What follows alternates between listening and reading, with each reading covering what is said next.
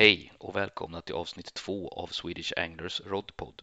I det här avsnittet är det jag, Christian och Tomba som snackar om gräskarpar, ålar och mycket annat. Men vi pratar också om vad vi har på gång på Swedish Anglers, vad som har hänt och eh, ja, mycket, mycket mer än det. Så eh, nu är det dags för avsnitt två.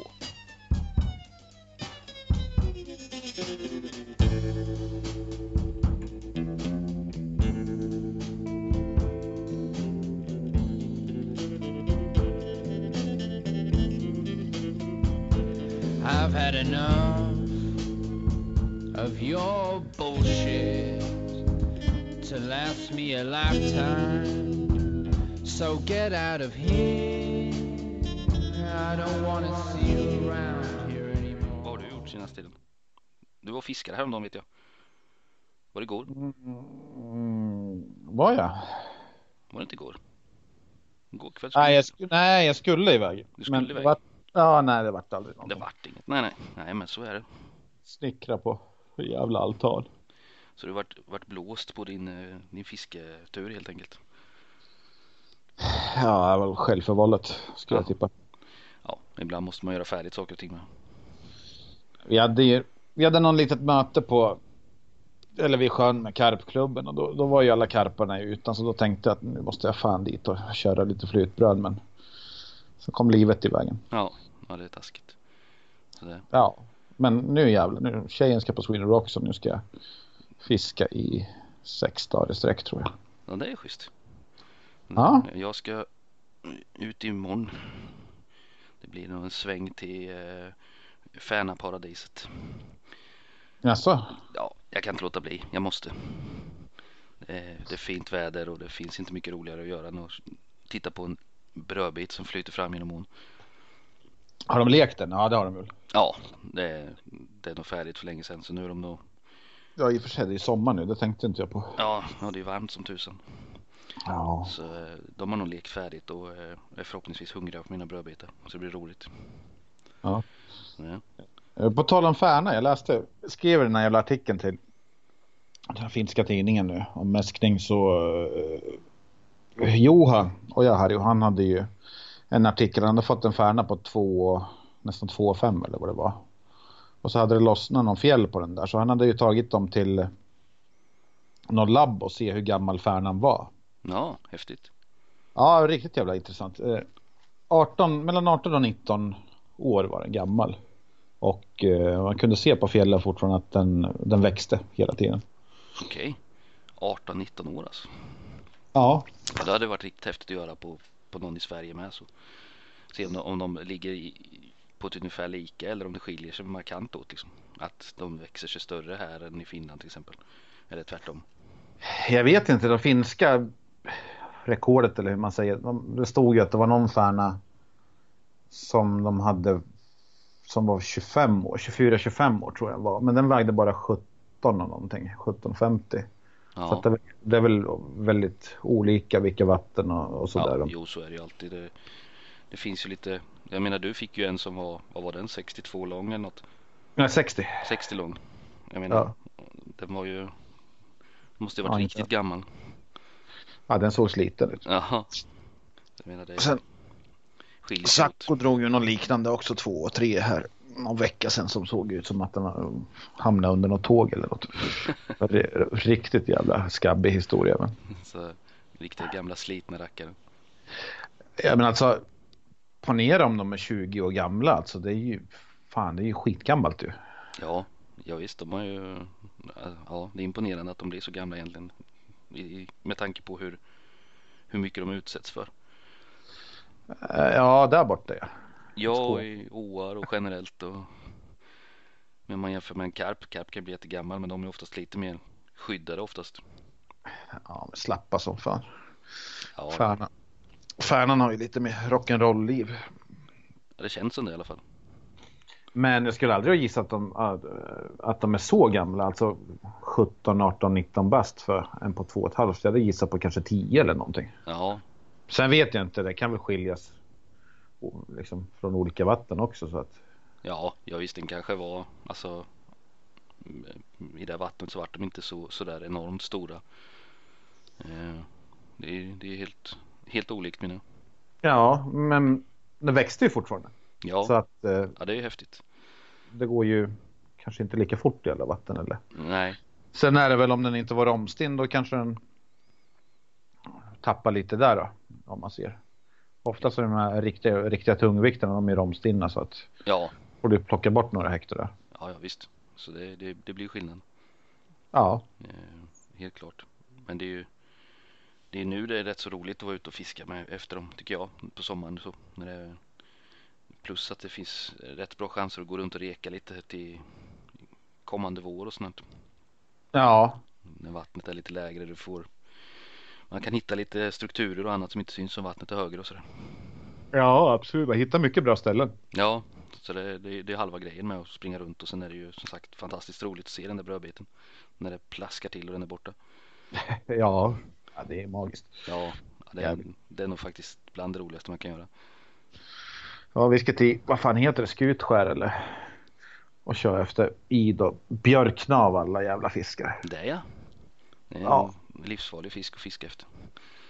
Nej, jag, jag frågar inte mig varför men Du bara följer med. ja. Ja, ja men det är roligt. Nej, jag har aldrig kunnat uppskatta björkna. Alltså, jag tycker det är en skitfisk men Det är dags nu helt enkelt. Ja men de kommer ju alltid när det... Alltså, man kör ju aldrig riktat efter björkna. Så det finns aldrig något så här riktigt bra läge när, när björkna kan komma. Nej, jag har nog aldrig riktat in mig just på att fånga en björkna. Men däremot om man inte vill ha dem får man dem ju alltid. Jo nej, men vem fan kör riktat efter björkna? Så det kan ju inte vara många personer. Nej, det tror jag inte. Några finns det säkert. Ja men det är ju poäng för tävlingen. Det, det är väl that's it. An- Annars är det inte så mycket nöje med. Nej, det är väl inte världens häftigaste fisk kanske. De fightas bra. Det är väl det. Ja, det gör de. De, de drar ju på rätt rejält. Jag har inte fått några sådana monster direkt. Någon på ja, 6-7 hekto kanske. Som bifångst ja. vid någon färnafisk eller något någon gång. Och polen fick en på, fan var det? var det Nio hektar någonting med flytbröd efter id. Den, den är oväntad. Ja, ålmet har vi fått massor på löjor och grejer och sånt där. Ja, räkor. De hugger ju för fan på allt ju. Spinnar. Ja, Helt de, stört. är, de är riktigt aggressiva alltså. De går på vad som helst. Ja, det verkar, verkar inte bättre. Nej, nej, det är märklig fisk det där. Vet inte om det är typ revirsbetonat eller varför de flyger på saker och ting helt plötsligt. Jag vet inte. Alltså, det är väl den metfisken om man nu bortser från stäm eller någonting som man kanske har minst som är minst attraktiv eller hur man säger. Sen har du de här hybridgrejerna och får den en riktig jävla stor björkna då börjar man ju ifrågasätta är den björkna överhuvudtaget då? Ja, jo den, den, eh, den har ju en tendens att blanda sig i alla andras lekar. Så. Ja. Ja den är skum. Men vi får se. Det kanske, alltså fisket kommer säkert vara skitkul. Men, men ja, det är björkna. ja, nej, men som sagt det kanske nu blir omvänd då. Det kommer bli riktigt så här björknafiskare sen. Ja, nej, Kommer planera hela våren sen efter björkna och allt möjligt. Jo, men börjar man få sådana här uppemot kilot eller någonting då är det väl, då är det väl kul. Ja, ja. Det är alltid roligt att få en stor fisk så sett. Ja, alltså vad är en stor björk? En halv kilo, då brukar man ju kunna få lite här och var. Ja, jag vet faktiskt inte. Nio hekto kanske? Åtta? Jag har faktiskt ingen aning. Jag vet inte var regggränsen finns ens. Nej, jag vet inte heller eh, vad det kan vara. Men det är väl, något, det är väl runt, eller över kilot kanske. Jag vet faktiskt inte. Nej, ingen aning. Jag har aldrig reggat en fisk så att jag har ingen aning. Nej, nej jag Vad vet gräns? Var gränserna går. Men, ja, kanske, det kanske man får veta i helgen. Ja, ja precis. Det är alltid någon som vet oftast. Om inte annat får man väl googla det. Ja, precis. Jag reggade ju fisk i, i helgen. Karpen, gräskarpen. En gräskarp ja. Men det var ju, var ju bara en bonusvariant. Det var ju egentligen eh, Jag skulle hjälpa en, en herre att flytta ett par gräskarpar till en mindre damm. Så det var ju inte riktat så- att det skulle vara någon reggfisk eller något. Men det var roligt. Och råkar bli så. Ja precis, det råkade bli en på 8,5 kilo. Ja, fy Tror fan. gränsen går på 8. Ja. Det, Skulle ha sagt till gubben att han, han får nog betala dig någon hundring för besväret. ja precis. Ja. Jag fick ju faktiskt återkomma och bara fiska efter dem om jag ville någon gång. Så Ja, det är att, eh, det, det, det var ju bra betalning kan jag tycka. Ja, Där. Det roliga var ju att jag hade ju en som var ännu större som var framåt typ pussade på brödet. Han var ju så nära och sen så backade och gick tillbaka. Så kom denna och gick upp och tog istället och så var typ den näst största. Hur mycket karp finns det där? Han hade satt i 11 och det var 10 kvar som jag kunde räkna till. Troligtvis så är väl en fiskljuse som hade plockat en precis när han satt i dem. Okej. Eh, Så 10 var det väl och han ville ha över två då till den lilla dammen. Okej. Eh, Sen får vi se om det funkar eller inte. Men eh, den, den växte ju igen som han sa så han var ju tvungen att göra någonting. Ja. Säg att han borde flytta 7-8 stycken så får fisket nu. Ja, det är roligt som tusan men det- alltså den, den, eh, den första jag tog den tog ju på en maskrosblomma typ 30 centimeter från fötterna kändes det som. De gick ju verkligen och slickade precis vid kanten. Man stod och gömde sig i en busk liksom. Kör du för lina, lina på de där? 35 eller? Nylon? Ja, 35 nylon och sen eh, på, eh, på den på maskrosen tog jag ju utan någon controller eller någonting. Den var ju verkligen precis vid kanten. De gick ju och, och fick de ju äta precis intill där jag stod. Ja. Eh, Mäska den- med maskros. Ja, precis. De, de ville inte ta brödet. De bara gick fram och tittade på det. Så då hittade jag lite maskrosblommor bakom och slängde i. Så det började de ju äta. Så då, då fick jag en att ta till slut. Getingar och bin och sånt där brukar funka bra. Ja, det är också en sån här schysst man kan få tag i som funkar. Nej, jag vet vi hade karpdammarna i stan. Ja, I, en, I en park där och så var det en massa getingar och bin som höll på. Satt på blommorna i buskarna så då liksom slog vi till dem så att de flög ner i dammen och så kom ju gräskarpen alltid och tog dem. ja, Så att, den funkar bra. ja. ja det, den, Det kanske är inte så roligt att tackla med några jävla getingar. Nej, det kanske inte är det smidigaste. Men det bästa är om man kan få dem att börja äta på brödet helt klart. Det är lite lättare att, att, att kunna komma ut lite längre med också. En maskrosblomma, det spelar ingen roll om man doppar den i vattnet först. Den blir inte direkt tyngre. Nej, nej så är det. Ja. Men funkar de där gräskarparna? Alltså, de dammarna jag vet där det finns gräskarp, där har det ju inte hänt ett piss. Nej, det, denna dammen hade de ju ätit upp riktigt ordentligt sa ju han. Den var ju nästan alltså, så att det vart igenväxt innan han satte i dem för vad han sa? Var det tre eller fyra år sedan? Och då vägde de sex hekto styck. Åh jävlar. Så att, eh, och och det fanns ju en som var ännu större. Den, den första jag fick låg ju på strax över 6,5 kilo tror jag. Och den här då på 8,5 och sen fanns det en som var större och några till mellan 6 och 8 kilo. Det var väl typ två som var lite mindre. Men Ah. de, de andra låg ju mellan 6 och 10 kilo garanterat. Fan vad coolt. Så, så de, de hade ju ätit ordentligt och rensat ut denna. Så han eh, hoppades ju på att de här två som vi flyttar över nu skulle kunna göra liknande. Ja, men har det funkat där så. Ja, man får Men ofta så sätter man ju dem i sjöar som är hopplösa från grunden. Alltså du kan ju inte ha en stor sjö och sen kasta i tio karpar och tro att det blir algfritt. Nej, nej, det här var ju regnbågs eh, liksom. Eh, Ja. som han, det var ju där han hade det som. Sen hade han ju satt in de här karparna för att hålla efter dammen. För han hade försökt att slå gräset själv först med någon maskin. Men han sa det växte ju upp igen på två, tre veckor. Så var han tvungen att göra det igen och igen och igen. Så då drog han en chansning och köpte typ 11 gräskarpar och slängde i och hoppades på det bästa. Och det funkade ju tydligen där så. Fan vad nice. Så, så han var ju nöjd. Ja, det förstår jag. Så, men det är ju jäkla märklig fisk alltså. Ja, den är, den är lite speciell. Ja, helt klart. Lite så här sävlig och eh, otroligt försiktig. Men fightas jävligt bra. Ja, den nuddade ju hovnätet, så då är det ju kört ju. Då gick han ju rätt ut i dammen, det bara skrek i rullen. Så var han ju 50 meter rakt ut. Ja. Sen var det bara att börja om igen och sen så nuddade han hovnätet en gång till och sen var han 30 meter längre ut. Så höll vi på så en stund. Ja. Men det roliga var att de andra gräskarparna som var där, de var inte rädda utan de simmade upp jämter och tittade på den och höll på att vara med och såna grejer. Så jätteroligt ut. Man Ah. hade förväntat sig att de är ju väldigt skygga med det så att de borde ju liksom ha bara s- flygit därifrån när jag krokade den. M- Men de stod kvar och fortsatte käka på någon brödbit och sådär medan den här karpen simmade runt några varv innan han fattade att han var krokad tror jag. Huh. Så jäkla märkligt. Sen eh, det, när vi höll på med den och hovat den och sådär då kom de tillbaka igen och var kanske 10 meter ut. Så, eh, Ja, det var, det var, var lite udda. Ja, det är Fast det är ju det är bra. Ja, ja, absolut. Det är kul. Jäkla fight på dem. Ja, nej, för annars så vet man om man har mycket karp och sånt där. Du kör lite flytbröd och får ändå. Då får man ju vänta en bra stund oftast innan de kommer tillbaks. Ja, exakt. Men här var det ju liksom, de, de var ju kvar hela tiden.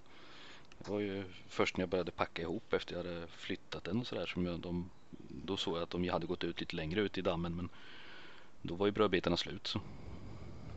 Ja. Mm. Ja Fast- vanlig formfransk eller? Ja, Allround. funkar till allt. Från Färna till Björkna till Gräskarp. Till. Precis, till ål.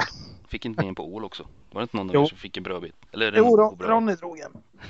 Det, det är helt fantastiskt. Ja, vi har fått det mesta med flytbröd. Öringar och ja, you name it. Mört, brax, Björkna givetvis. Ja, ja just ålen tycker jag är häftig. Den är väldigt Ja. Ja, jag har dragit en på majs en gång i tiden och sen Seppo drog en med flyga en gång så att Ja, de hugger väl lite på allt möjligt. det gör de nog. De är bara aktiva alltså. Ja, men det är ju, det är ju rovfiskar så det, det är klart som fan de hugger. Ja, det är väl instinktivt menar jag. Om det rör sig någonting som de vet ju inte att det är en brödbit. Ja, men jag, tycker den, jag tycker det är så jävla märklig. Eller fisken i sig är väl inte märklig men många som fiskar efter ål beter sig väldigt märkligt tycker jag. Alltså först snackar man om att ja fan den kan lukta en droppe blod i en ja hur jävla många kvadratkilometer som helst och sen, sen sitter man på samma plats hela natten och fiskar. Det är ju inget logiskt. Nej, vi vi har ju diskuterat det förut och jag. Jag, är- eh, jag är den som har suttit på samma plats. Eh, tills vi har pratat om det. Sen har jag faktiskt flyttat med några gånger och, och vi, jag och en kompis fiskade någon natt i någon damm som vi fick prova i. Eh, så då flyttade vi spöna hela tiden. Ut med en kant i alla fall som vi kunde röra oss vid. Och Vart var bättre? Ja, vi, jag missade väl två tror jag och polaren tog ju till slut så fick vi upp en i alla fall då, men det var ju först när vi hade börjat flytta på som de, då kom ju huggen nästan direkt. Det tog Ja, men mer än- I åarna där vi fiskar. Så när ålen går upp för, för att käka på somrarna. Då får man dem alltid direkt nästan. Eller sen får man sitta, kör man efter då får man sitta halva natten. Tills de har luktat till sig den där. Så att man Ja. märker ju att det är mycket det här med, med doft. Alltså de, de har ju en grym luktsinne. För jag hade ju en ål i akvariet en gång som jag räddade från värmeverkets container. Ja just det ja. Ja. Och eh, det räckte ju med att bara krama en droppe ur en räka. Så kom man ju fram direkt. ja. Alltså helt sanslöst vilken luktsinne. Och då fattar man ju att kastar man i en, en, en räka med ja, någon feeder med lite mäsk och sånt där. Alltså finns det en nål i närheten då kommer de ju lukta till sig den där direkt. Det är ju ingen snack. Nej. Nej inte om det räckte med liksom en droppe och den reagerade direkt. Ja. Så vad, vad fan ska man sitta där en hel natt för om det inte händer någonting? Ja nej det, det ligger nog lite i det du säger att man istället för att vänta ut och leta efter dem. Ja, Lite så. Eh, sitta en timma på varje plats. Alltså, jag vet ju när vi kör efter Färna med, med räkor och sånt där. Och, ja, bröd tydligen också. Så får ju hur mycket ål som helst. ja. Men de flesta kommer ju nästan direkt, alltså inom en kvart eller så. Ja. Så när man har fiskat bort de där ålarna, släppt tillbaka dem. Det är då fanerna kommer fram. Ja, sen kan man börja fiska Färna. Ja. Ja men det är Så att, eh, jag tror inte alls på det där med att sitta statiskt och hålla på och nöta, nöta, nöta. Utan det är bara att kasta lite här och där. Och, Ja, beta om ganska ofta och prova nya platser liksom. Men ni har ju kört med feeder. Eh, skivertippspö och grejer då ju. ja, Men ni har ja. kört färna menar jag. Ja, ja. Det är Ja. vanlig 020, 020, 22 nylon eller någonting sånt där. Ja. Eh, Det är liksom inga problem. Vad är det för storlek på dem? Kilosålar eller strax under, strax över? Äh, kilot över skulle jag väl säga. Ja. Någonting sånt där. Ja, det, ja, visst finns det skosnören med sådana här. 3-4 hektos ibland. Men ja, väl, kilot är väl kanske snittet någonting. Men jag har ju sett, de har ju fått bra år där. Typ över två och sådär. Ja. Men det är ingenting vi har brytt oss om att satsa på. Nej. Ja, men det blir väl lite så men när man får dem så lätt så kanske det inte blir samma. Nej, skulle vi fiska efter ål då skulle vi inte få någonting. Nej, det brukar ju vara så liksom att riktar man in sig så, så då kan man ge sig tusan på att det inte kommer en enda ål. Ja. Mm. Så det är, väl, det är väl därför så många har så många blankpass på, på ålen för att det, det, den vet om att du riktar in det efter den. Ja, och sen, det här är ju ingen sån här zon där man kan få regga sina ålar heller, så man vill ju inte få ål. Det är där det blir ju lite av ett problem. Alltså du vill ju verkligen inte få ål och liksom kroka dem djupt eller någonting sånt där. Nej. Så att eh, det är ju lite av ett problem. Ja, Börjar man få en massa ål, ja då får man byta till bröd eller någonting. Men det hjälper ju inte det heller. Nej, nej. Ja, det är magiskt bra. Mm. Men i Eskilstunaån där finns det ju jävligt mycket stor ål. Ja, Sen, ja. Nu har de ju börjat vandra igen så nu, nu flyter det döda ålar överallt i turbinhack då. ja.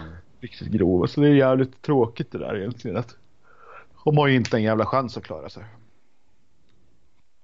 ja det är inget roligt. Nej. Det, det är inte det man vill se liksom. Det är, ja, ja. Eller så, vi- alltså jag har ofta tänkt på det där att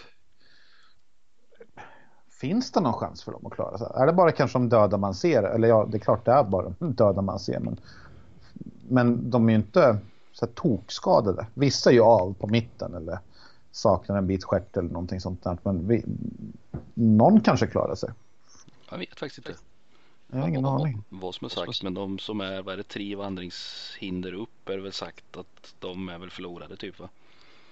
Ja, något sånt där är det väl. Om jag har för mig om att det. Eh, när man fiskar i år att det ska vara tre vandringshinder upp och då är det okej att fiska efter dem liksom. Hur funkar det neråt då? Då får man väl egentligen inte rikta fisket efter dem kanske. Jag vet faktiskt inte.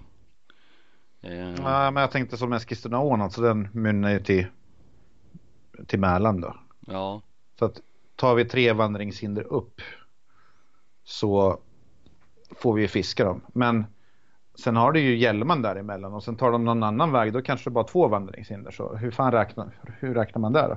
ja, ja, det är en bra fråga. Det vet jag faktiskt inte. De, de har väl sagt att det ska vara tre vandringshinder upp, men det måste väl vara från havet de tänker då eller? Ah, nej, jag har ingen aning. Ja, jag vet faktiskt inte. Det, vet ni detta så får ni gärna skriva i någon kommentar till oss så vi får reda på vad det gäller. Ja. De, de målarna jag har fiskat efter har ju varit i eh, ja, mindre sjöar, dammar som de har blivit instängda i.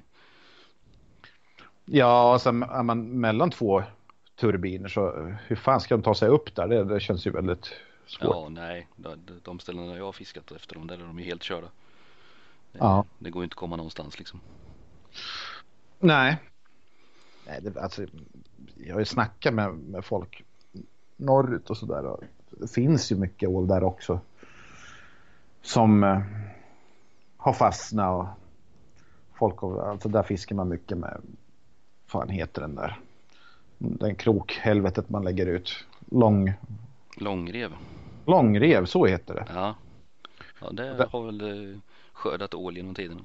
Ja, men det finns ju fortfarande många sjöar uppe, i, uppe norrut där jag vet att det finns stor ål kvar. Så det vore ju fan kul att åka dit och prova lite. Ja, Det är väl förmodligen så här utsättningar från ja, när det begav sig, 70-talet, 80-talet, någonting sånt där. ja. men det finns ju, det är fortfarande på ställen där de sätter ut ål, vilket är rätt märkligt kan jag tycka. Ja, känns, känns lite onödigt. Ja, jag vet inte riktigt vad tanken är med det, men här i, i Åsnen här i Tingsryds kommun, där sätter de ju i. Det, jag har ju bara någon, ja, knappa milen dit. Mm. Men jag vet inte riktigt vad syftet är eller om det är för att de ska kunna fiska efter dem. För det är ju någon som har yrkesfiske i, i åsnen och fångar typ gös och röker och sånt. Och han har väl ål med tror jag så jag vet inte om det är någon sån idiotisk grej. Jag har faktiskt ingen aning. Jag har inte riktigt satt mig in i det får jag väl erkänna. Är det inte bättre att bara ge ålen till gubbjäveln direkt och så får han odla upp dem själv och så slipper han besvär? Ja, det hade väl varit smidigast egentligen. Istället för att hålla på och sätta ut massor ålar och sen så kommer hälften av dem dö och så vidare och så vidare. Jag, vet Ja, inte, jag vet inte riktigt vad poängen är med det. finns säkert något syfte som skulle kanske kunna vara bra. Jag vet inte. Jag tror inte det men egentligen. Det bästa nej, hade alltså varit att... de som är kvar, de är väl lika bra att låta vara kvar. För jag menar, de kan ju inte vandra uppåt i sjösystemen i alla fall med alla hindren. Så att då, då kanske de har en chans att finnas där lite nedströms och sen vandra ut och föröka sig. Men flyttar man dem upp och då har du ju all fiske och vandringshinder och skit som de ska Ja, ta sig igenom och sen är det väl en på tusen som klarar sig. ungefär. Ja, nej, det är skumt det där med traditioner ibland. Mm. Absolut. Det finns mycket märkligt. Ja. Så Men är det. eh, vad har vi mer på gång då med Swedish Angler som vi tittar på där? Vi släppte ju intervju med Ronny här nu i dagarna Ja, äntligen. faktiskt. Den är ju klockren den med. Det var ju min målsättning med hela Swedish Anglers att få en intervju med honom. Så nu kan vi lägga ner. Nu, är det färdigt, nu lägger vi ner. Ja, nej alltså tanken är väl att vi ska hugga de här gamla rävarna och fråga lite. Alltså dels så är det väl lite fiskehistoria, specimen, meterhistoria. Eh, hur det hela begav sig, börja, hur man tänkte då kontra hur de tänker nu, varför de la av att fiska, har de inte lagt av att fiska. Jag tycker sånt är intressant. Absolut. Så att eh, listan är lång. Ja, det gäller bara att folk får vara med också. Så hoppas vi ju. Ja, vi har ju en, utan att nämna några namn, på G Ja. här som Ja, jävligt det, poppis. det ska bli riktigt roligt. Men det, det dröjer lite tag innan det kommer ut. Det kommer bli bra. Ja, eh, vad har vi annat? Tävlingar måste vi fixa. Ja, det ska vi väl kunna få ut någon i samband med den här podden tänkte jag. Mm. Jag sitter inne på lite, lite priser här på både från, eh, ja framförallt från karpfiskebutiken. Eh, som vi ska ut någonting. Så det får vi ta ihop med den här podden. Vi får fundera ut någonting roligt. Det måste ju vara förknippat med att man ska lyssna på det här. Ja. Vilken minut sa jag att vi skulle ha en tävling? Nej, den var rätt dålig. den tar vi tillbaka. Vi, vi hittar på något bättre än det här kan jag säga. ja. Jag får försöka klura ut någonting. Ja, du får göra det. Ja, men det, det kommer i samma veva som att vi har släppt den här podden tycker jag. Det är dags nu. Eh, podden. Podden ja. ja den dök ju upp lite som någon form av gubben i lådan läge. Det var väl jag egentligen som sa att vi skulle försöka göra någonting.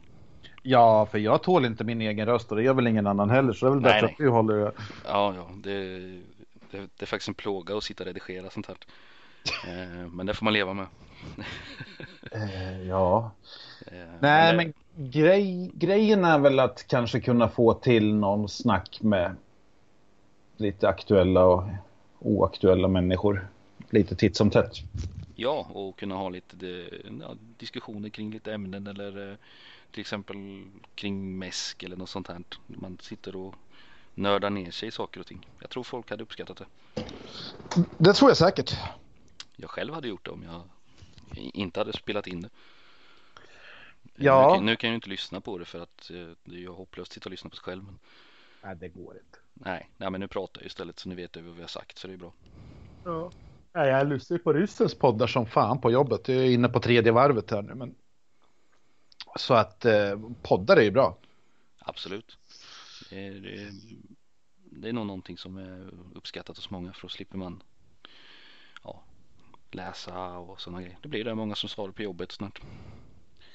Ja, för vi, vi har ju några poddar på gång här i alla fall, vad jag vet.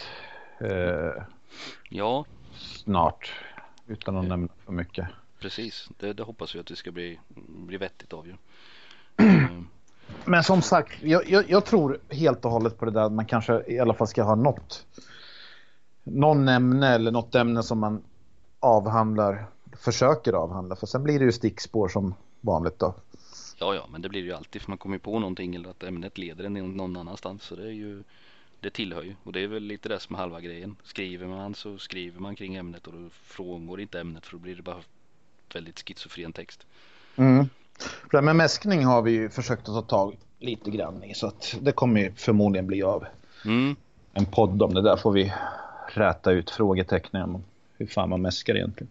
e- eller så blir det bara fler frågetecken. Ja, Det vet vi ju inte än, men det blir i alla fall eh, förhoppningsvis ganska eh, intressant och nördigt. Och det är roligt. ja, alltså det här med panelen till exempel som har varit lite si och så men nu, jag kom att tänka på det där men Ja, ja faktiskt. eh, frågar man folk, frågar man tio personer eh, som man vet har mäskat mycket och länge och får tio helt olika svar. Så då förstår man ju nästan att så länge man har något i vattnet så funkar det. Men vad som är rätt och fel, det är svårt att säga. Ja, och det, det hänger ju säkerligen på fler faktorer än själva mäsket. Ja, eller sen inte. Ja, Antingen eller. Antingen så spelar det ingen roll. Kastar du i någon skit bara så kommer fiskarna eftersom de doftar till sig det där. Och sen tror man själv att man är proffsig för att man blandar in någon jävla skorp. Ja, jag vet inte vad. något spännande extrakt. Nej, men jag tror det är psykologiskt. Det, det är där som är grejen. Att du vill ju inte kasta i vad, vad som helst. Nej, det är ju lite så. Sen så har man lyckats med någonting bra någon gång. Då vill man gärna ta i det en gång till. Sån är jag i alla fall. Man blir lite sådär. Ja men det, det, jag hade den här eh, tillsatsen eller det här pulvret eller vad, vad det nu än kan tänkas vara. Det funkade riktigt bra förra gången. Och sen så måste man ha i det. Och har man inte det då får man skitdåligt fiske. Sen om det är just det eller tillfälligheterna är svårt att säga liksom. Nej, Men så är det väl lite. För jag köpte ju Almesk från John förut, metbolaget då. Och körde endast Dynamite. Och var så jävla nöjd med det där. Och sen nu när han la ner så har jag köpt från Karpfiskebutiken och från Swedbait och lite här och där. Och jag kan inte säga att jag har haft sämre resultat. Inte Nej. bättre heller för den delen, men det blir ju lite frågetecken att är det så jävla viktigt att, att det ska vara en viss doft eller en viss... Det är nog Ja. säkert mycket psykologiskt hos oss själva liksom att vi tycker att det här luktade riktigt bra eller så vidare och då, då tror man på det. Då vill man återanvända det hela tiden. Så men, är det. eh, Men någonting mer måste det ju ändå ligga i det, det tror jag. Eh, Men det är väl eh, det, det är ju en annan fel person kanske att diskutera lite kring som inte är sådär jätteinsatt egentligen. Man, man, man blandar mäsket på ja, på det som har fungerat innan nästan. Så nu utgår man ifrån det. Ja men bara en sån sak, hur blandar man mäsk? Jag kör varmt vatten hemma ifall det finns möjlighet. Uh, när vi frågade i panelen, då var ju vissa att absolut inte kranvatten för att den innehåller bla bla bla. Där, där, där. Eh, det ska vara sjövatten. Och sen tyckte någon annan att det skulle vara något annat och så. och så. Men, men fortfarande så får väl alla sina resultat på det man gör. Ja, ja, det är nog det är också en sån grej som är rätt spännande. Alltså vad är det som får folk? Har de haft riktigt dåligt fiske då när de har testat med kranvatten fem gånger i rad och sen bytte de till sjövatten och fick jättebra fiske eller vad? För jag är, ju- jag är ju som du, jag kör ju gärna lite ljummet vatten eller blandar till det hemma oftast. Ja, då blir det ju... Alltså det är väl kanske inte själva vattnet. Jag tycker, är vattnet varmt då luktar ju mäsket lite mer. Ja, det blir en helt annan, alltså doften kommer fram mycket starkare eller snabbare kanske. Jag vet inte vad man ska kalla det. Ja, Det blir, det blir ju väldigt mycket doft på en gång. jo, men oftast är ju mäsket kallt när man kommer fram. Då. Ja, det är Så att det ska ju varken ha- eller till kanske i alla fall i slutändan. koka upp vatten och ha en termos med sig och hälla i precis innan man ska börja mäska. Något sånt. Nej, jag vet inte. Men jag tror att det är. Det är mycket psykologi i det där. Det blir ungefär som man fiskar gädda med drag. Det är Ja. riktigt jävla bra fiske. Då byter man ju nästan aldrig drag. För att man fångar ju på det man kastar ut. När det är riktigt skitfiske, det är då man börjar byta drag. Och sen märker man att ah, fan, det är ju ingenting som fungerar. Eh, utan det är när fisket är bra, det är då man ska labba. För att då har man ju störst chans att se om det blir en skillnad med någonting. Ja, jo det är klart. Det är då du, du, du kan hitta de guldkornen kanske. Ja, och åtminstone så vet man vad som inte funkar. Jag menar, får du, kör du med majs efter mört och, och det hugger på som fan. Och så lägger du någon konstig booster på det där och helt plötsligt så får du ingenting. Då kan man ju kanske säga att det här var nog ingen bra grej. Nej, nej men så är det ju. det har man ju testat några gånger att fan det hände absolut ingenting. Jag provade att spraya på den här extremt konstiga grejen och så sa det en minut så har du fisk på plats liksom. Smuggen. Mm. Nej, jag har alltid boosters med mig när, när jag kör efter mört. Boosta liksom. Olika boosters och kolla vad som funkar för lite för dagen och sådär. Eller vad som inte funkar. Får man massor, massor, massor med mört. Då vill man ju hitta någonting som inte funkar för att då kanske de lite större har chansen att komma fram. Ja. Så det Ja, är, det, det är nog mycket där med att hitta det som, som balanserar det nästan. Alltså att du, de små reagerar kanske annorlunda än de stora i det läget. Jag vet inte. Eller är det som du säger bara att de inte hinner fram? jag vet alltså det känns sådär att de, speciellt om de mäskat och sen är det någonting som sticker ut i doft som de kanske inte gillar sådär så eh, blir det inte så tryck på just det majskornet så att då kanske de stora hinner fram då. Jag tänker att nu jäklar. Den här har jag chansen på. Ja, men de är ju gamla och slitna. De kanske inte, jag vet inte fan vad det är. Men det har funkat för mig i alla fall flera gånger. Att man har hittat någonting som inte är sådär tokbra. Och då har man fått några lite större på dem istället. Ja, ja det är rätt häftigt ändå att just när det lugnar ner sig så får man de, de stora istället. Ja, Eh, Man undrar om det ligger något mer i det eller om det är just att det blir lugnt så de hinner gå fram och ta jag vet inte. Alltså, det är lite skillnad på vilka... Ibland får man in stim där snittet ligger kanske på tre hektar. Att du har väldigt mycket fisk kring ja, mellan två och fyra hektar någonstans där. Eh, och då, då vill du försöka få ut de här lite, lite större. Kanske över halvkilot eller så. Då får du ju hitta på någonting. Just att kanske hitta någonting som inte är så här tok attraktivt. Att de lite större kanske får hinner fram och plocka den där. Mm. Ibland har du ju ett stim där det finns allt från 50 gram till 7 hektar och då blir det ju jävligt jobbigt att fiska. För att Ja. du ska plöja dig igenom. För de här små jävlarna, de hinner ju alltid först av någon anledning. Ja, de, de funderar nog inte så mycket utan de bara går rakt på. Nej, du hinner inte sträcka linan så har du ju en fisk. Ja, nej, ibland är det helt hopplöst. Det är likadant i ett vatten jag är i. Man flötmetar efter sutare. Då får du in mörten där. Då är det ju tack och godnatt ungefär liksom. Ja. Då har du ju mörtfiske i tre timmar framför dig. Och försöka Ja. fiska igenom alla mörten så till slut så kanske sutaren kommer in och hin- hinner liksom gå fram och ta. ja, eller gäddan. Eller den, den, den har man också fått några gånger. Ja, typ nästan varje gång. Ja, du, du lyckas ofta med det. Ja, men det finns mycket stor gädda i ån. Eller ja. Ja. stor och stor, men schysst gädda i alla fall.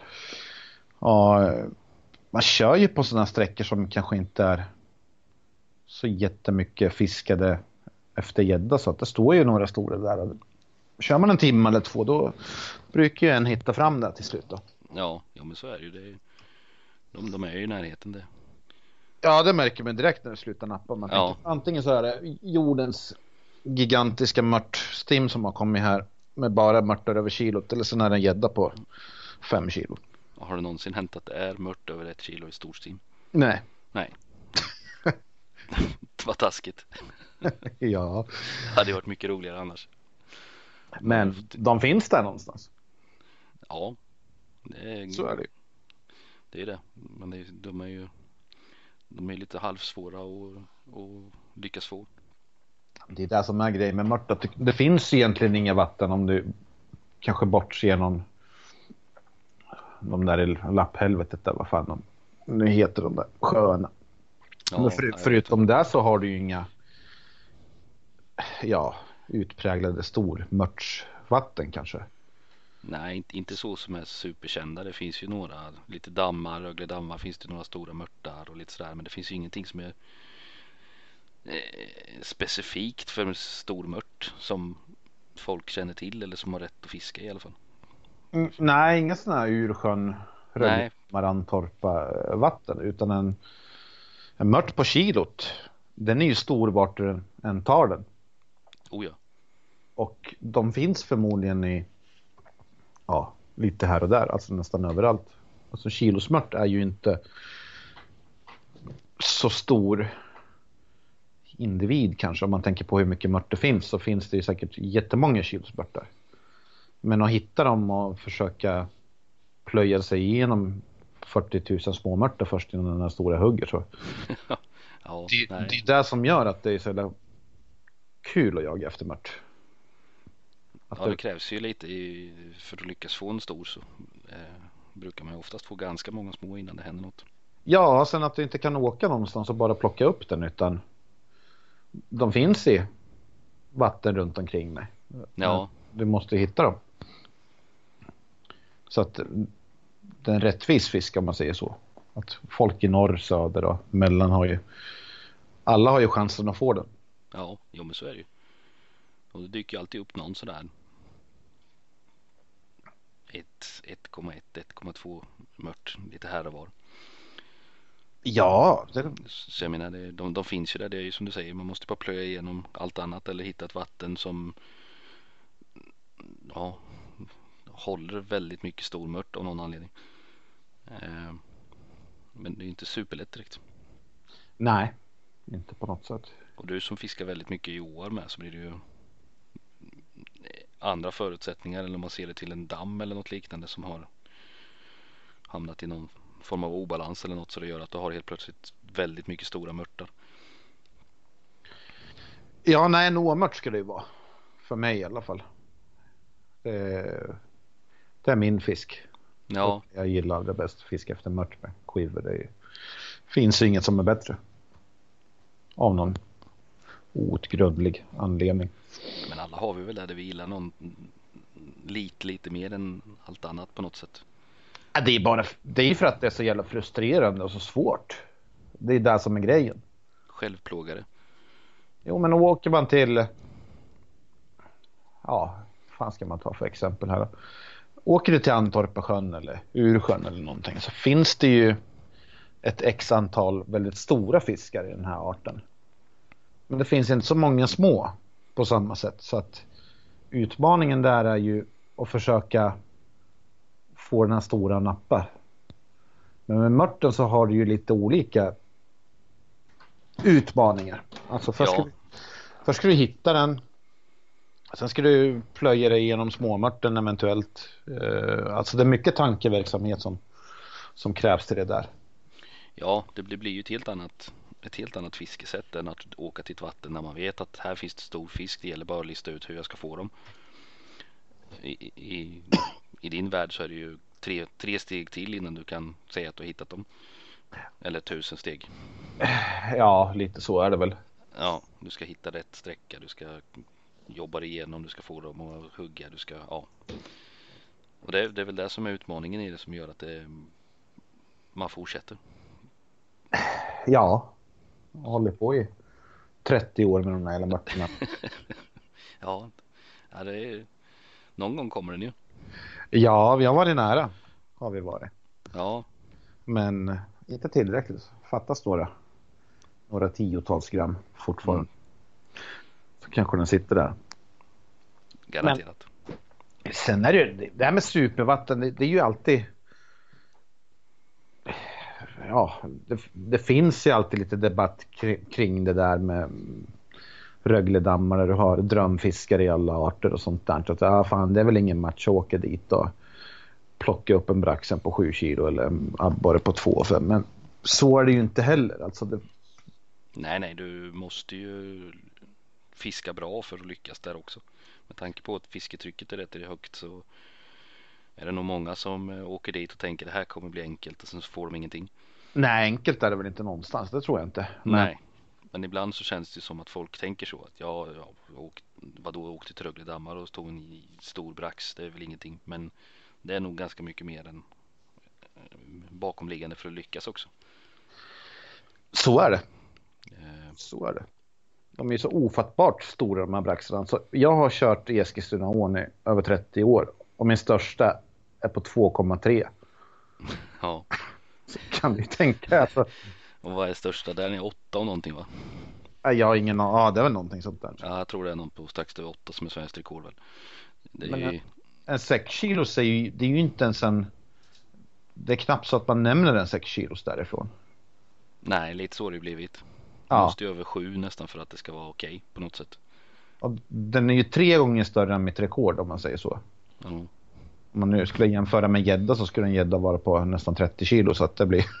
Ja, ja precis. Ja, det är ju helt, ja, ja, börjar man titta i den åt de hållen då blir det ju helt groteskt egentligen. Ja, det är helt sjukt. Men det är ju samtidigt på något sätt häftigt att det kan, ja, att det har blivit så liksom. Att det har blivit på det sättet för det, det krävs ju ganska mycket av vattnet också. Så är det. Så, ja. är det finns säkert en massa vatten. Eh, kanske inte för 8 kilos braxnar sådär men Men säg tre kilos ryd, då borde det väl finnas lite här och där.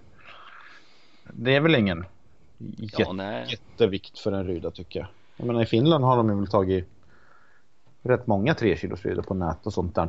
Ja, det var väl någon för ett tag sedan. Vi, tidigare i vår va? Var det inte Eh, det? ja, jag tror februari fick de väl 2980 någonting sånt där. Var. Ja, just det. Så var det ja. På, I nät. Ja, ja, ja. Det är I ju. någon helt planlös sjö. Så. Ja, Men- Om man nu ska säga något positivt om nätfiske så är det väl att det kommer ju upp en, en fruktansvärt massa eh, intressanta vatten och intressanta fångster lite här och där.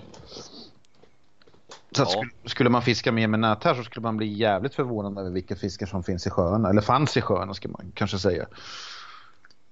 För att ja. när de väl har fastnat i nätet så finns de inte längre. Nej, det är lite det som är det tråkiga med det. Ja, lite grann sådär. Det blir ju svårt att, att reka liksom och slänga ut ett nät över halva sjön och sen kolla vad som fanns. Jo, men på något vis så berättar det ju även att hur lite man kanske rör på sig. Ja, Att ska man få en sutare på fyra kilo eller då åker man ju till Antorp. va?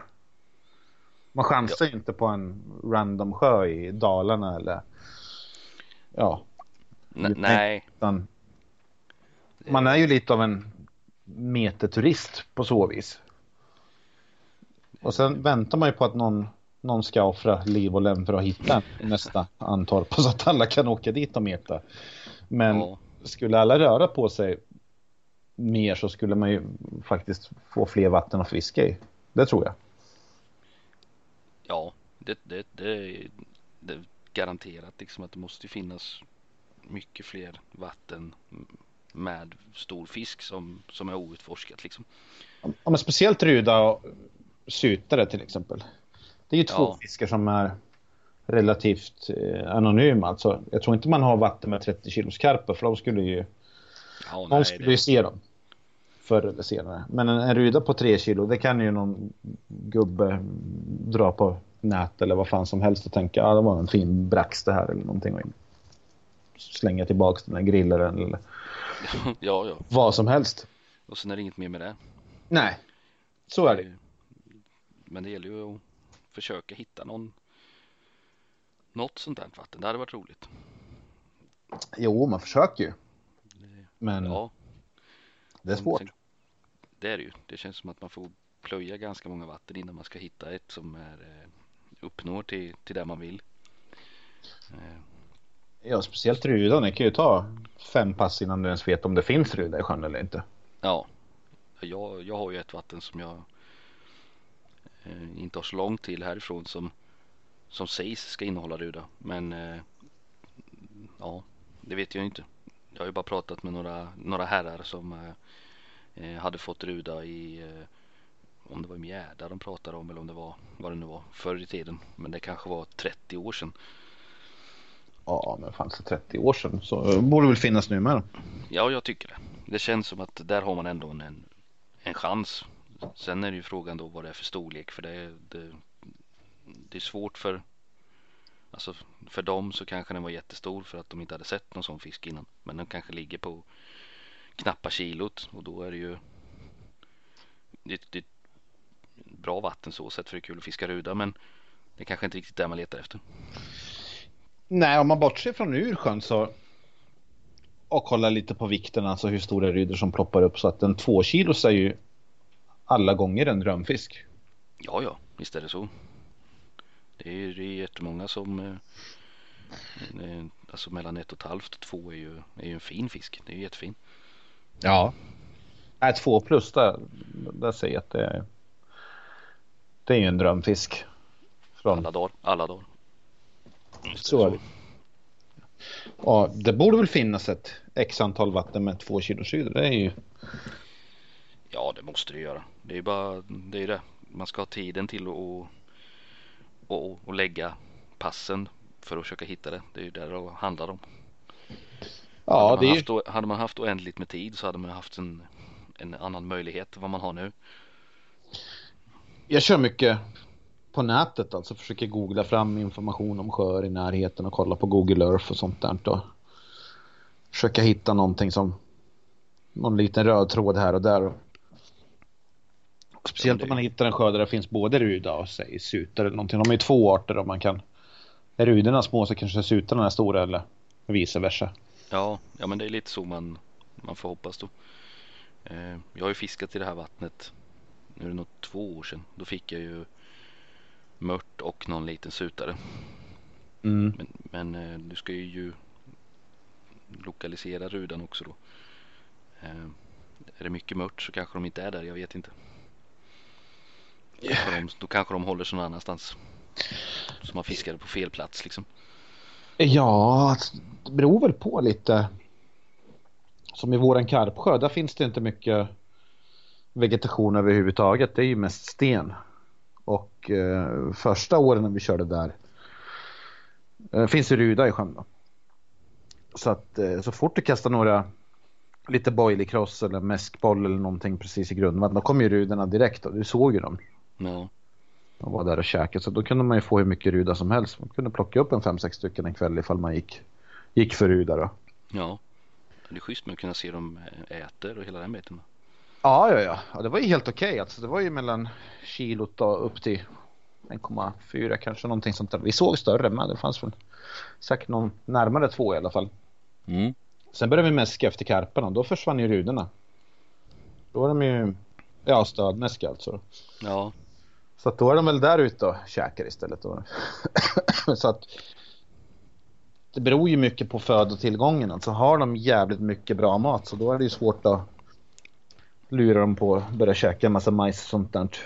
ja, jo men så är det ju. Det, det, man, man får ju offra ganska mycket tid för att kanske bara mäska upp någon plats för att få, få dem att inse att det finns mat. Jo, för det märker man ju som när man besöker Ursjön. Att där har man ju ändå fiskat så mycket och så länge så att rudorna svarar ju väldigt bra på mäsket. Ja, men det ser man ju, börjar bubbla nästan direkt. Ja.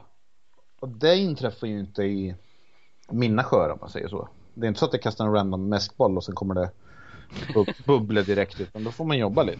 Ja, Sen är det en annan grej att fånga dem då. Det kan ju vara marigt men man får ju åtminstone bevisa att det finns fisk där.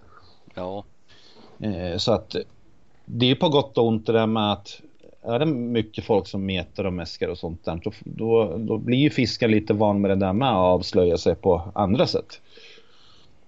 Medan en helt ofiskad sjö eller en omäskad sjö behöver inte hända någonting alls när du kastar en mäskboll. Förutom mörten som alltid kommer. ja. Mörten är ju där jämt. Ja. De är, ju- de är ju snabba på det. Det tar ju inte många minuter innan man har ett stimme mört inne.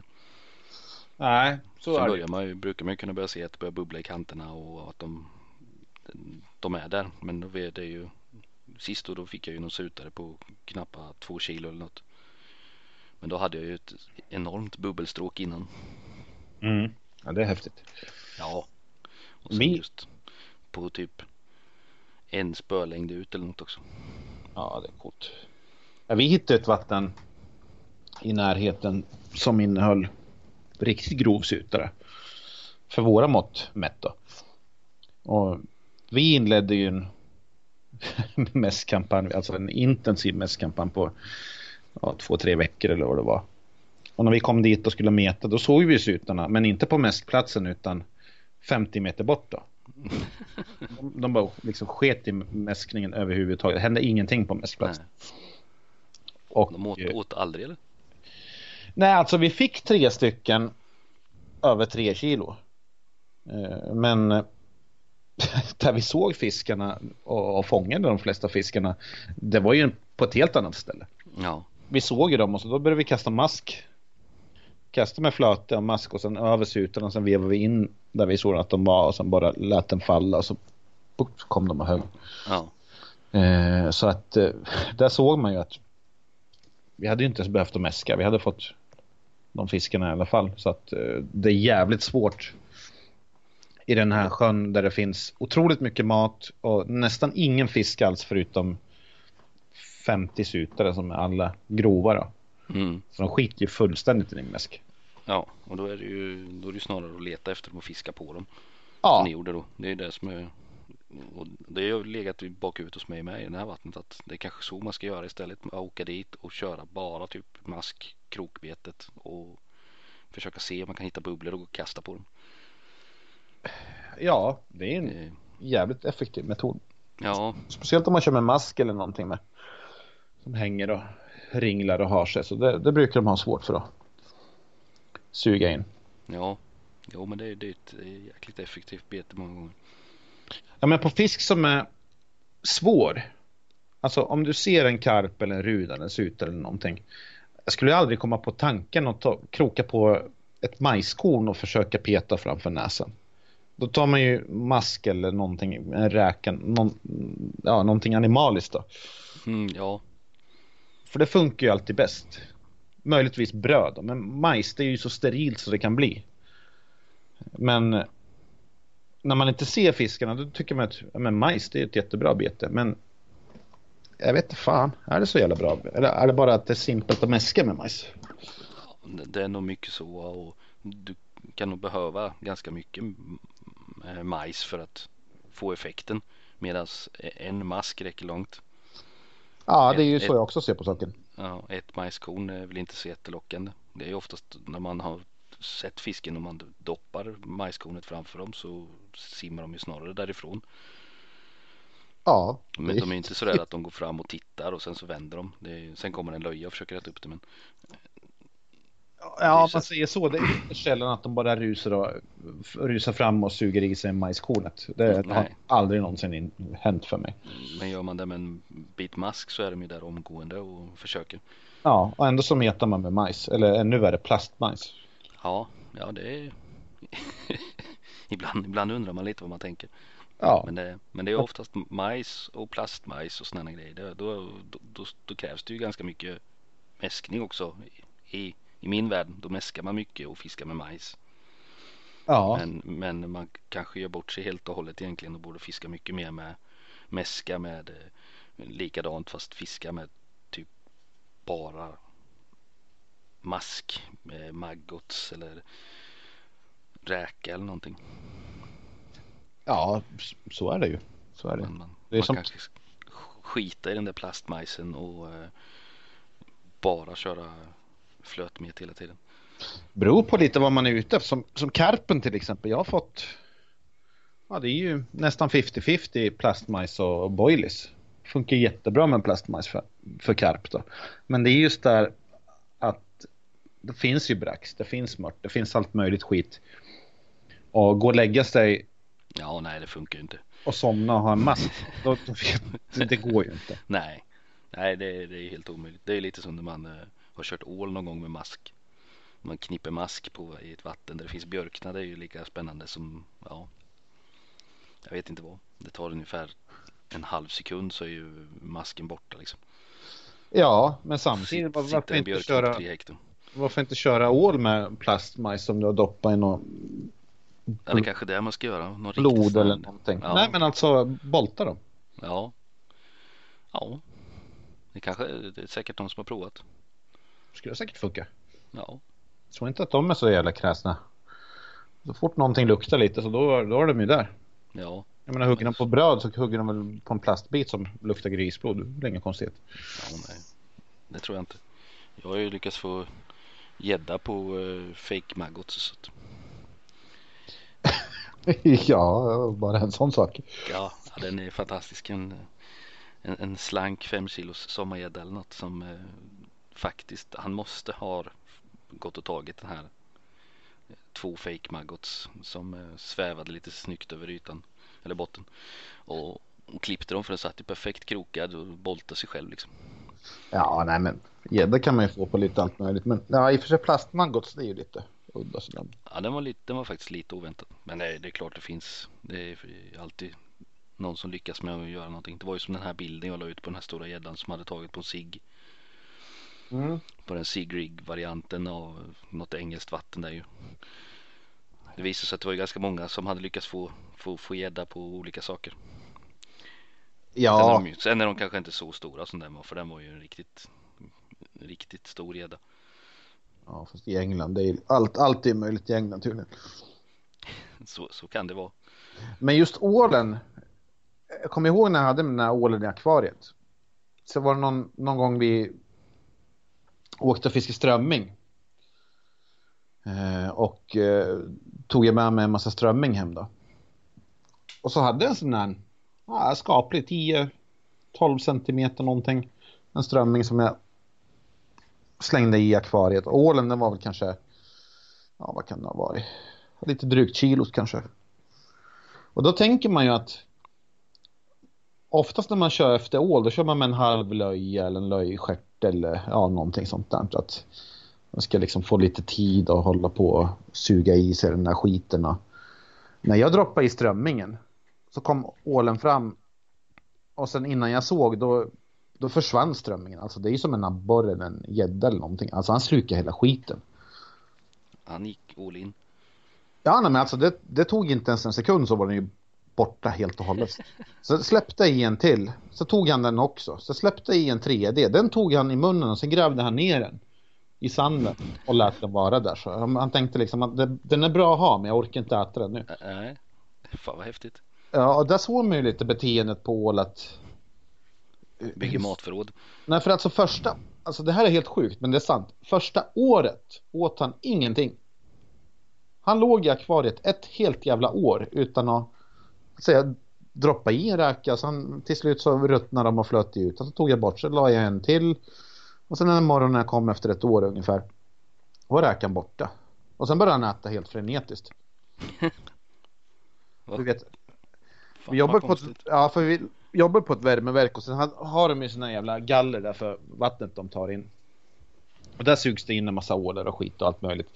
Så den låg i containern när vi gick mot bilen en kväll då. Och såg och ringde. Alltså, då sa jag till Ronny, vad fan, eller ja, det var han som sa till mig, fan du har ju akvariet, ta med den här hem. Så jag la han i en plastpåse bara knöt och tänkte den här kommer ju aldrig överleva. Och så la vi han i eh, badkaret och spolade av, han var ju full med liksom grus och allt möjligt skit. Såg helt härjad ut. Men jag tänkte, ah fan, han får väl en chans i alla fall. Men jo, han klarade sig. Men han var ju lite chockad för att som sagt första året han åt ingenting. Men hur länge hade du den då? Ja, tre år någonting sånt där. Jäklar. Ja, jag skulle precis släppa tillbaka han tänkte jag. Och då ringde tjejen en dag och sa att din ål mår inte så bra. Nej, vadå då? Nej, han ser konstig ut. När jag kom hem så då flöt han ju på ytan helt död. Så Ja. han dog ju till slut då. Men Men det, ja, han fick en riktig jävla buffé där på slutet i alla fall. Så att han, han dog inte av matbrist i alla fall. det lät inte som. Han grävde till och med ner i mina. Jo, men just det här beteendet att man... Han vart ju så tam till slut att han åt ju från handen. Tog jag räkan och bara doppa i där så då kom han ju liksom bara sög i. Ja. Så det var ju jättehäftigt då. Liksom kunna se hur, hur, hur fort grejerna försvinner. Och då tänker man ju direkt att för fan skulle man ha en löja på Bolt Rig eller någonting. Alltså det skulle funka hur bra som helst. Man behöver inte ge dem sådär jättemycket tid. Vill de ta en löja så då tar de. de det. Ja, alltså det är ingen snack. Är det nog mycket, alltså just fisket kring ålen. Det känns som det finns väldigt många olika teorier att ja, du ska låta den gå till den stannar och man ska låta den, du ska ta det direkt och det finns ju, man har ju hört alla möjliga varianter liksom. Det finns inget sådär riktigt som säger att eh, ja, när man kör med efter gädda så är det oftast att den tar, rusar, stannar, vänder. Det är ju inte riktigt samma sak heller. Nej, och sen hur man jiggar abborre då.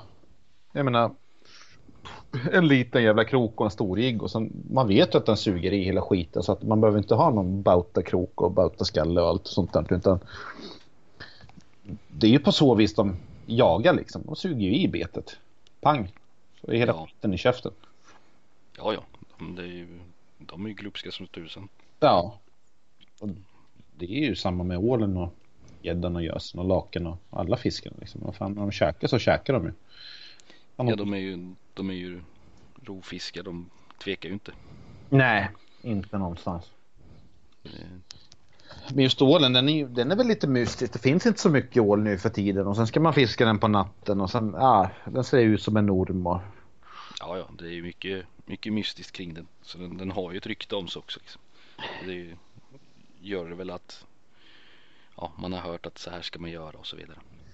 Jag tror mystiken ligger mycket där att den, det finns inte så mycket ål och eh, eftersom man inte fångar så mycket ål så måste vi skylla på någonting. ja men det är sant alltså. Ja, ja så kan det vara. För du vet ju någonstans om, om du har kommit på ett sånt ställe där ålen verkligen finns någon hamn eller någonting där det finns mycket ål. De är inte svåra att få alls. Nej, nej, jag, det har man ju hört historier om folk som har satt ut typ 18 spön på en pir och plockat ål en hel natt liksom. Ja. Eh, nu säger jag inte att man ska göra det, men Nej, men så var det ju mycket förr. ja, Jag menar, vi fick så. ju ål i november när vi körde i Mälaren. När löjorna var i hamnen. Vi körde efter abborre och asp och sånt där. Då började vi plocka massa ål helt plötsligt. Så att, ja men det är ju, du, du skickade ju någon, eh, någon finsk film till mig där de eh, pimplade ål ju. ja, ja, ja. Jag menar det är ju, ja, det är ju riktigt sjukt egentligen. Det har man aldrig hört talas om att någon gör i Sverige i alla fall. Mig vetligen. Ingenting som har kommit fram i alla fall. Nej, det är väl inte det. Det är väl inte det bästa tiden på året att fånga ål. Men det Nej. bevisar ju bara att eftersom man liksom inte kan anpassa sig till ålen så, så blir ju de här bortförklaringarna till sanningar helt plötsligt. Ja, men jag menar just den filmen, de, de fick ju flera stycken. Det var inte som att det var någon bonusfångst utan Nej, hela De- skiten gick ut på att de skulle få ål från isen. ja, och de fick ju en tre, fyra stycken eller något i alla fall som de plockade upp vet jag. Jag minns inte hur många men, men ja, Nej, det var ju, Ja, alltså, det var ju liksom, ja, vi har ju kört i mitten av november och fått mycket ål. Så att ja, Jag, tror- jag, jag tror att det är väl en sån här liten ja, halvsanning att nej, du kan ju inte köra ål innan juni och sen har du till augusti på dig och sen börjar det liksom bli dramatiskt sämre men det, det tror jag inte. nej, det är nog snarare att man någon har sagt det och sen har det blivit på den vägen liksom. Jo men för 20 år sedan eller 30 år sedan, vem kunde tro att man kan få karp i november eller Ja, nej då, det är sant. Det ligger mycket i det att alltså, det är, väl, det är väl det som gör att det ligger kvar kanske lite kring ålen att det fungerade så. Mm. Jag menar, det, finns ju en anledning till att det heter liksom första remetade dagen och de här grejerna. Det ligger ju mycket långt tillbaka i dem. Ja, med facit i hand så förstår man att metersäsongen var inte så våldsamt lång på den tiden. Du började Nej. vid midsommar och sen la du väl ner grejerna i augusti när semestern tog slut. Ja, men lite så känns det som det har varit. Det är ju, det var ju inte så att man metade året runt liksom. Nej. Så att eh, det finns andra möjligheter. Ja, ja men så är det ju. Och sen- Det det det. Och sen med den här klimat, alltså klimatförändringen eller vad fan man nu ska kalla dem. Att det är varmt liksom direkt på våren eller jättelångt in på hösten. Alltså det, det kommer ju nya möjligheter hela tiden till Ja, att för, att förlänga metersäsongen. Det, det påverkar ju. Det är som det är nu. Jag menar vi har ju haft sommarvärme i vet inte hur många veckor här. Ja, för många. Ja, det, det är ju klart att det blir Sutaleken var över innan juni hade börjat och lite sådär. Ja, massa fisk som har dött. Är det nu. Ja, det har jag också läst lite här och var att det men det är väl det är inte, det är inte speciellt spännande. Nej, men det är väl att lång vinter. Eh, immunförsvaret går väl ner. Och sen blir det ingen vår utan det blir Det har varit varmt direkt liksom. Ja, högsommar, alla bakterierna, allting som kommer direkt. Så det, det är klart, den sållar väl lite. Vi hade en massa Ja. karp som dog och andra, Ja, andra vatten det- som har haft lite karpdöd och lite ålar och sutar och allt möjligt som har flyttat runt omkring. Så att, ja, jo men det, det känns som att det har det, det varit lite för snabbt på liksom. Från, från jättekallt till jättevarmt på väldigt kort tid. Ja, nu går jag bara och väntar på den här att det ska börja snöa igen. ja, lite så. Det kom, men det kommer när man har semester sen. Då blir Jo, det men- skitväder. Kommer det en reaktion så kommer det alltid en motreaktion. Det, det vet. Ja. Jo, den, den där aprilsnön kom ju aldrig. Nej, Det är väl den vi går och väntar på. Den brukar alltid snöa någonstans där i slutet av april, början av maj. ja, men nu ska jag ju fiska i sex dagar så nu börjar det regna snart igen. Ja, just det. Det är ju en klassiker.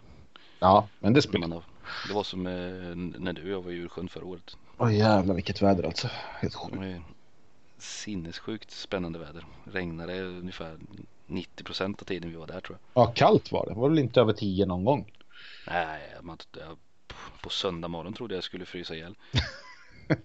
Precis Jo. dyngsur och hade runnit in vatten i tältet så kläderna var blöta och fick springa till bilen i ösregn och hämta något nytt och ta på sig. Och, ja, nej. och sen vart det ju svinkallt på morgonen där och blåste gjorde det med va?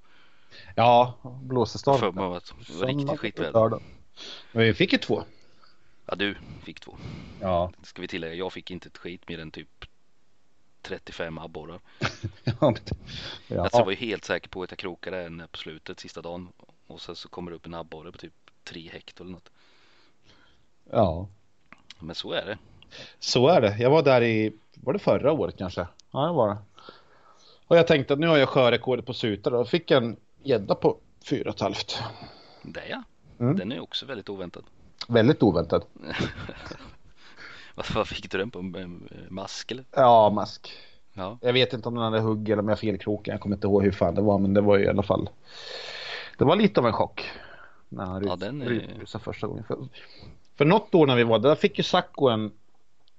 Den vägde två och fem eller två och sju eller vad fan. Det var en rätt fin sutare i alla fall. Och sen gick det väl lite snack om att de hade sutare på över tre kilo eller jävligt nära tre kilo. Ja. Och när jag krokade den där och sen fick man den första tokrusningen då har man ju lätt spö 015 lina. Jag tänkte att åh jävlar nu, nu jävlar nu händer det någonting. Och så kommer gädda på fyra tal. liksom, ja, den är ju helt klart oväntad. ja, sen var det, det kändes som att nu kan jag byta plats. Nu finns det väl inte jättemånga ruder kvar. Nej, det, den har en tendens att kunna förstöra den platsen. Ja, det, det tog en stund att få in den. Också en sommargädda på klen, Ja, klena grejer sådär. Så att han vevar på rätt bra där. ja, det var bättre att flytta sig till andra änden av sjön då. Ja, andra sidan vart det. Ja, Det här var den här nya spottet. ja, på den sidan, ja. Ja, jävligt bra. Bra ställe. Det var enda stället med lite hård botten där. Förutom bergshällen då så att. Ja, ja men den, den platsen var schysst. Mm. Sen att vi inte fick någonting, det är en annan sak. Vi hade, man hade mycket bubblande eh, på de platserna man var på. Ja. Bara, jag- bara jag som inte lyckades. Ja, men nästa gång. Jaha, det blir fler gånger nu. Ja, för fan. Det där är jävligt fint ställe att fiska på. Ja, det är riktigt roligt. Det är riktigt speciellt ställe. Ja, det är en av de väldigt få ställena i Sverige där du kan faktiskt komma till dukat bord. Alltså du har superplatser. Alltså de har lagt ett jättejobb på att fixa alla de här spångarna och alla plattformarna och allting. Du, du kommer dit, du behöver inte göra någonting förutom att sätta. Börja mäska och fiska typ. Ja, alltså det är helt underbar miljö.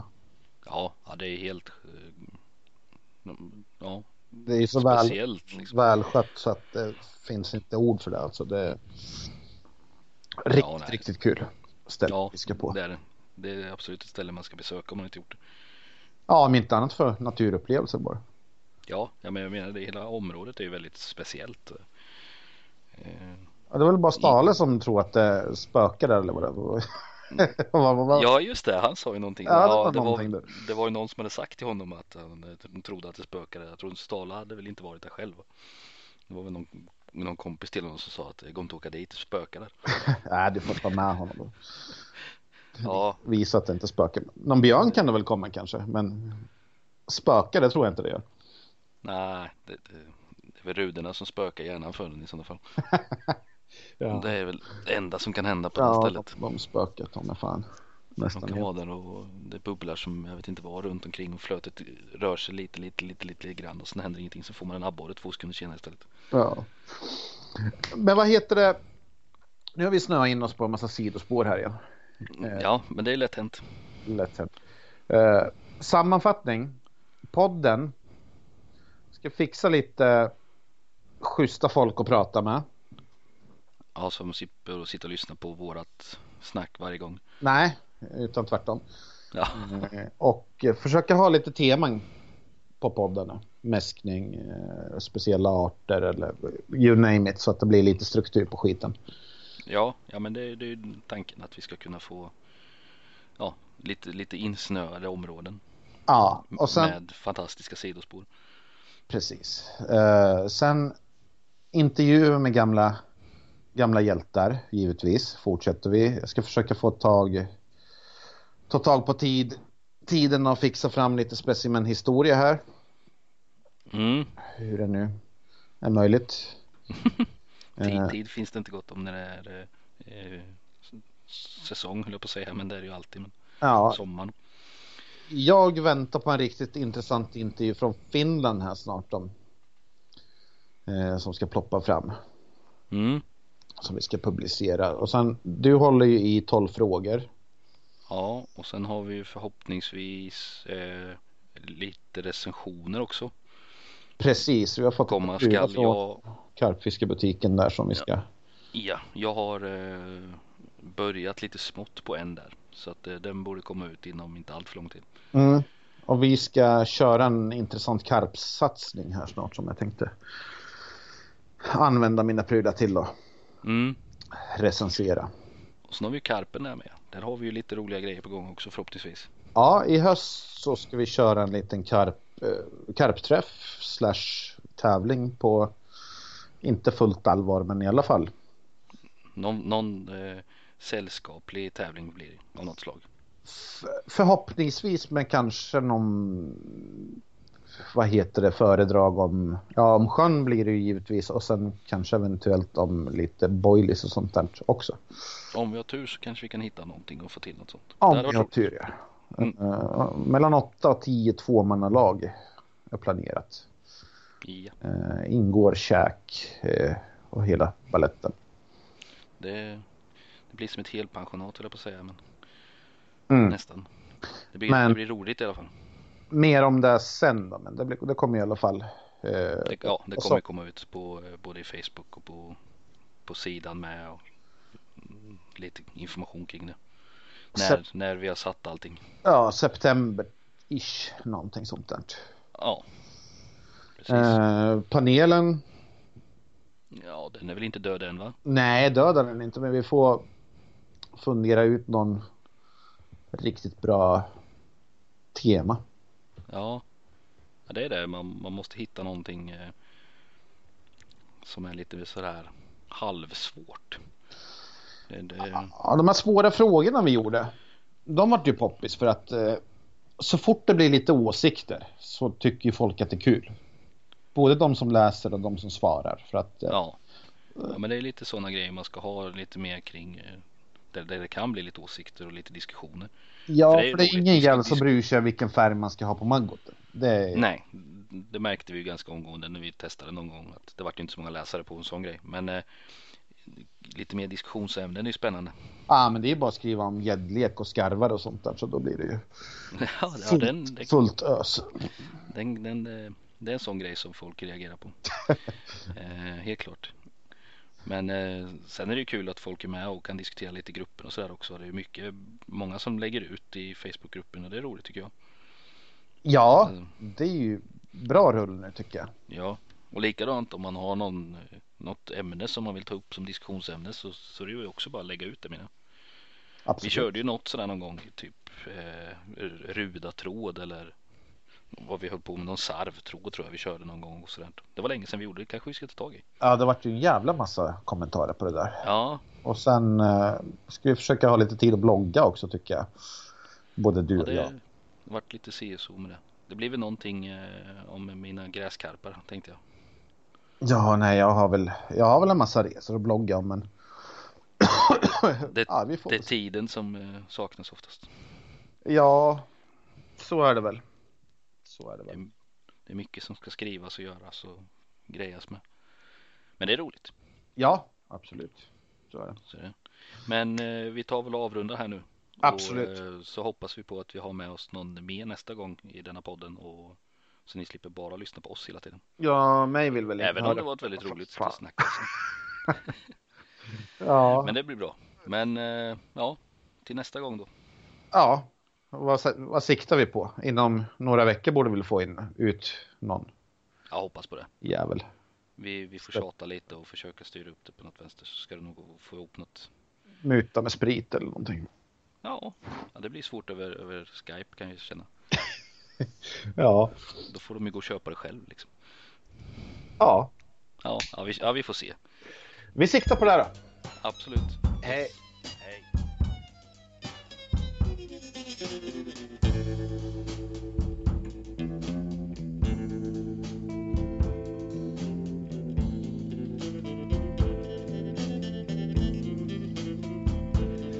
Had enough of your bullshit to last me a lifetime. So get out of here. I don't wanna see you around.